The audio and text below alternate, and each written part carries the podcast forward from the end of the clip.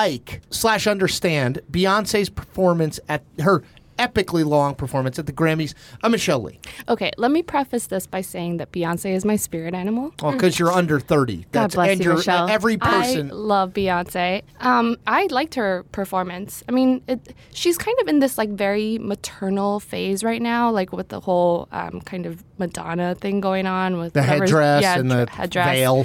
Um, and she's very much like, I'm bringing life into the world. I have three hearts inside of me. And, you know, I'm like the mother of all music and greatness. And I just, I, she rocked it. I loved it. I'm probably going to get kicked out of the room, but I did not watch it. So I Lauren don't was have an busy opinion. fact checking. I also didn't watch it.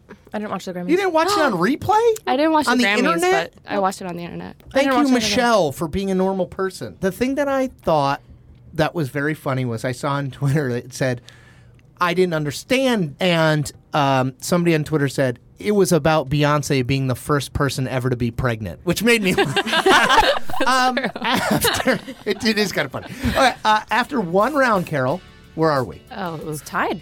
It's 1 1. 1 1. 1 1. Okay, let's move on. Let's score some more points. Round two is real headline or fake headline. This should be easy. I put this one in specifically because the two of you make a living discerning truth from falsehood. Okay, we need to back up really quick. You say you put this one in specifically for that. I gave you that idea. Don't take credit for When, it. when Carol told me to put it in, I said, "You know what, Carol? That's a good idea. That's better. Does Thank that you. seem right? Yes, I'll take credit for my own ideas. One hundred percent true, actually. Man, yes. no pressure. Yeah, Lauren, you're the guest. So we'll let you go first. So these are five headlines. We'll go through them. You just tell me if they're real or fake. First headline Donald Trump really needs to get a dog. Donald Trump really needs to get a dog. Is that a real headline or is that a headline cooked up in this sweet, sweet brain of mine? God, I I can really see that being a true hot take, but I'm going to say fake. Well, you're fired because it's real. and you know where it appeared?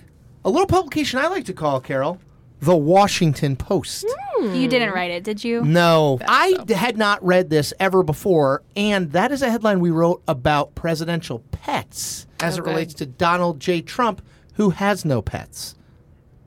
All right. Good to know. All right. Michelle. All right, good to know. Okay, headline number two real or fake? White House staff in quote survival mode, dot, dot, dot, scared to death. Real.